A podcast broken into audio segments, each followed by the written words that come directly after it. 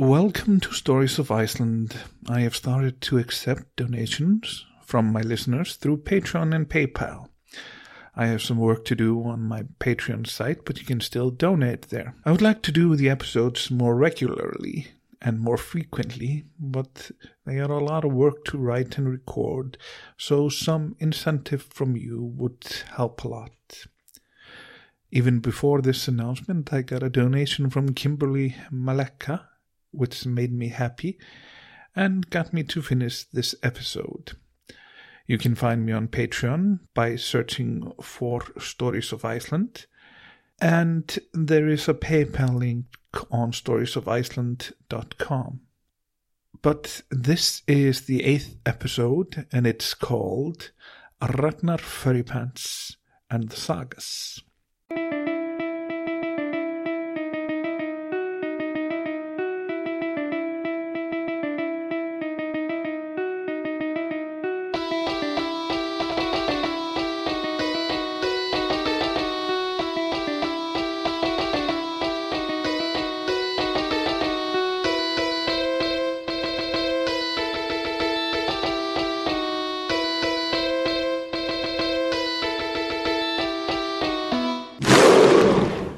Iceland is in the North Atlantic. Its capital city is Reykjavik.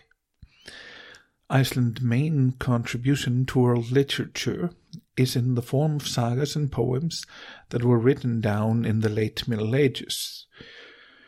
The most famous of these are the Icelandic sagas, which are quasi historical accounts of the settlers of Iceland, and the Eddic poetry that recount the tales of the Norse gods. But there are other sagas and other poems that relate to us, the legends of the pre Christian heroes of the Germanic people of Northern Europe. One of the most famous of these is the saga of Ragnar Lothbrok, whose epithet means furry pants.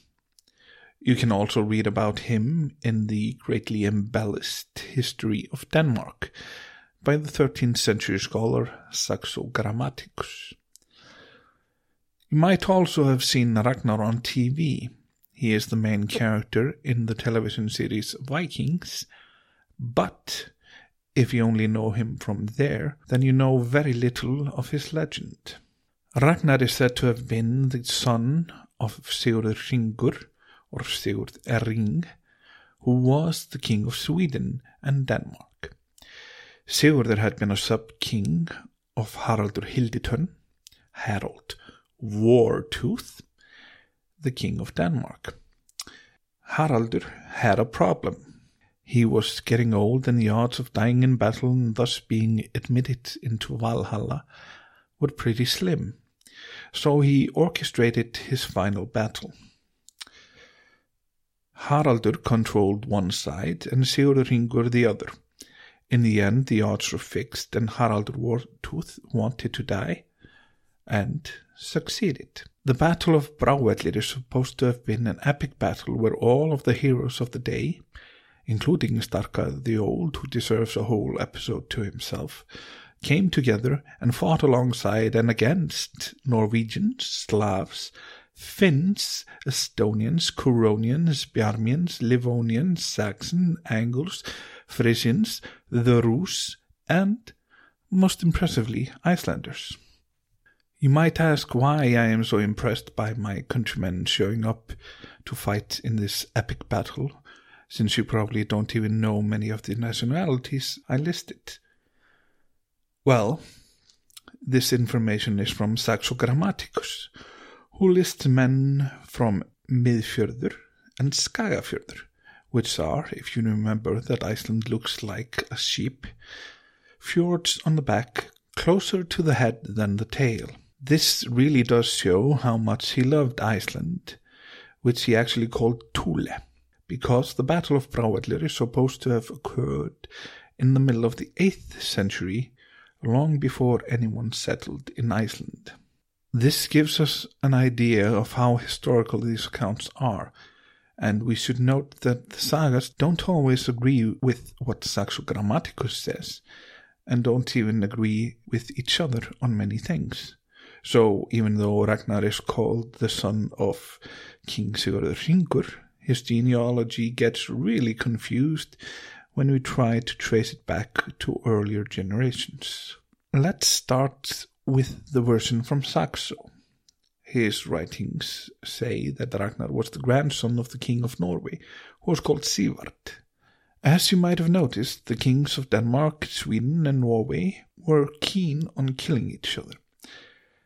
So was the case of Sivart, who was killed by Fro, the king of Sweden. But Fro was especially nasty since he put the wives of Sivart's kinsfolk in bonds in a brothel. Ragnar, who was not yet called Lothbrok, went to Norway to avenge his grandfather and free the women. When Ragnar came to Norway, the women fled to his camp dressed in men's clothes and vowed to fight their tormentors alongside him.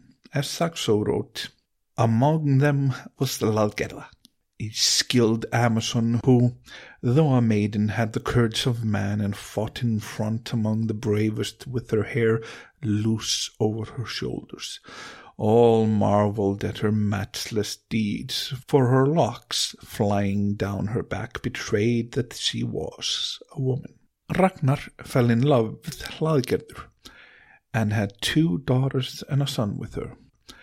Before I get to the saga of Ragnar Lothbrok, I want to mention a different saga called the saga of Bósi and Herrauður, which is a kind of unauthorized prequel and is famous for its sexual content, which has been called pornographic but is, by today's standards, more funny than arousing. It is infamous enough that the name of the hero, Bósi, has become the Icelandic word for womanizer. In the saga, Bósi and his friend Herrauður go about adventuring and searching for an egg. When they visit various farms, Bósi tells the farmers' daughters stories about an inexperienced earl that needs to harden himself and a stallion that needs a drink of wine. The friends finally find the egg and Herrauður takes it back to Sweden where he became an earl. The egg eventually hatches and out crawled a little worm. Herrauður had a daughter who was called Thora Borgarhjörtur, Thora Stag of the Castle. I actually have no idea how she got the name. There is a tradition in the Nordic countries to give a child gift when it gets its first tooth. For some reason, Herrauður thought it would be a good idea to give his daughter the little worm in what we call tooth money. There may have been some cuteness factor there that we don't understand. This is the end of the prequel saga and also the start of the saga of Ragnar Lothbrok. The saga of Ragnar doesn't mention the first wife at all. It starts with the gift of the worm. Unlike most of us, Thora was happy with the worm and decided to give him a bit of gold to lay on. While he laid on the gold, he began to grow, and the gold grew with him. If this sounds familiar, then you may realize that the worms are dragons of the north. They don't fly, but they do like gold. This dragon didn't breathe fire, but it did spit poison. It grew so large that he encircled the house he shared with Thora. The worm killed anyone who approached him, except Thora, and the servant who every day brought him a whole ox to eat. Earl was not happy with this, and even though he didn't have access to the folktale collection of the Brothers Grimm, he somehow got the idea to award anyone who killed the worm with his daughter's hand in marriage, and also the gold that the worm was laying on. So Ragnar heard this story and was quite interested. He made himself some funny clothes, a coat and a pair of pants made of fur. He then used tar and sand to make them tougher. Ragnar then made his way to Sweden, and by the cover of night he attacked the worm with his spear. When Ragnar landed a fatal wound, a stream of poisonous blood spewed out of the worm, but Ragnar was protected by his furry clothes and his shield. His spear broke, and the tip was left in the wound. Ragnar then left, but took the shaft of the spear with him. You might see where this is going. Later, Ragnar returned and attended an assembly, or thing, where Earl Herrauður proclaimed that the man whose spear shaft fit the spear tip can claim his daughter and the gold. Finally, the Earl came to Ragnar, and, like the shoe which fit Cinderella's foot, the tip fit on Ragnar's shaft. After this, Ragnar is called Loðbrók, which means furry pants. It should be noted that this is an epithet and not a family name. Ragnar and Thora had two sons, Eirikur and Agnar, but the marriage was short-lived. Thora got sick and died, and Ragnar became heartsick, left his kingdom for another man to rule, and went off to use violence as a healing method. On his travel, he heard of a girl called Kráka, or Crow. For some reason, Ragnar decided to be clever and send a riddle for her to solve if she wanted to meet him. She should neither be clothed or naked, neither full or with an empty stomach, neither on her own or with any person. So Kráka came to Ragnar wrapped in a fishing net and using her hair to cover her nakedness.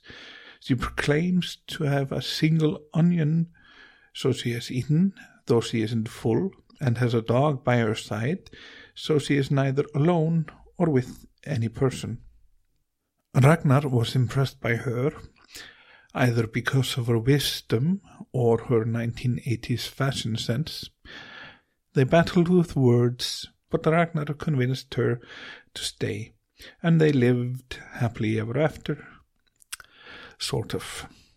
They had three sons. The oldest was Ivar, who is said to have been born with cartilage instead of bones. He had no use of his legs, but he could still fight, and was the largest, wisest, and the most beautiful of men. The second son was Björn, the third Hvítserkur, and the fourth Rögnvaldur. At the time there was a famous king of Sweden called Eysteinn. He had a cow which led his forces in battle and was so ferocious that his enemies went mad and fought each other when they heard her. Yes, this is weird, wild stuff. But Eysteinn had a daughter and wanted Ragnar as his son-in-law. So he invited Ragnar to a feast, and there Ragnar's own people began to tell him that he should not be married to a commoner like Kráka, but rather a princess. Ragnar fell for this and became engaged to marry the princess. When Ragnar returned to Kráka, she had already heard about the engagement, so she asked him if he had any news for her. Ragnar said he had no news, even when she repeated the question. So Kráka told him what she knew. But she also revealed that she was in fact not a commoner, but a daughter of the most famous power couple in ancient Scandinavia, Sigurdur the Dragon Slayer and Brynhildur the Shield Maiden. Ragnar was not convinced, but Kráka, who was actually called Áslaug, said she would have one more son and that he would be marked by a worm in his eye to show that she had told the truth. Her prophecy came true, and their fifth son became known as Sigurdur Ormur í auga, or Sigurdur Worm in the Eye. The Swedish king was unhappy that Ragnar didn't marry his daughter, and the two oldest sons of Ragnar, Eirikur and Ragnar, decided to invade Sweden. But the Swedish king had the mad cow on his side, so even these magnificent warriors couldn't defeat her. Agnar was killed and Eiríkur was captured and then killed after he refused to marry the princess himself. When Áslaug Kráka was told that her stepsons had been killed, she shed her first and only tear.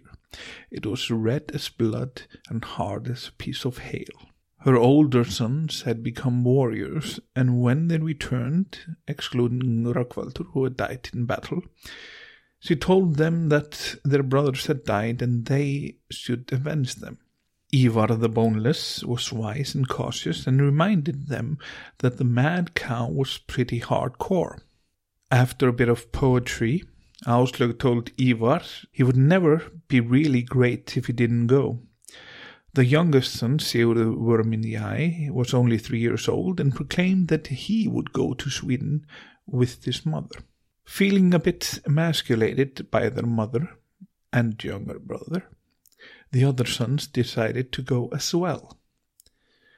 When they got to Sweden, they burnt everything and killed everyone. When the Swedish king heard of their invasion, he massed a force and his lovely cow to meet them in battle. When he fought, Ivar sat on a shield carried by four men. He had a bow that was so strong that no one else could shoot it. When they heard the cow had been set loose, Ivar told his troops that they should make as much noise as they could, but at the same time told his porters that they should get him as close to the cow as they could. When he got close enough, Ivar shot an arrow that hit the cow straight in the eye. He then told his porters to throw him at the cow. By some magic, Ivar seemed light as a child when he flew through the air, but when he landed on the mad cow, he broke every bone in her body. So the battle was won, and the cow and the king had been killed. The sons of Ragnar went on to further glory.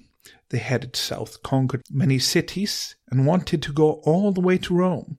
But on the way they met an old man and asked him how far it was to Rome. The old man pointed to his worn out shoes that he had on his feet and another pair he carried on his back. He claimed that when he had left Rome, the shoes had been brand new.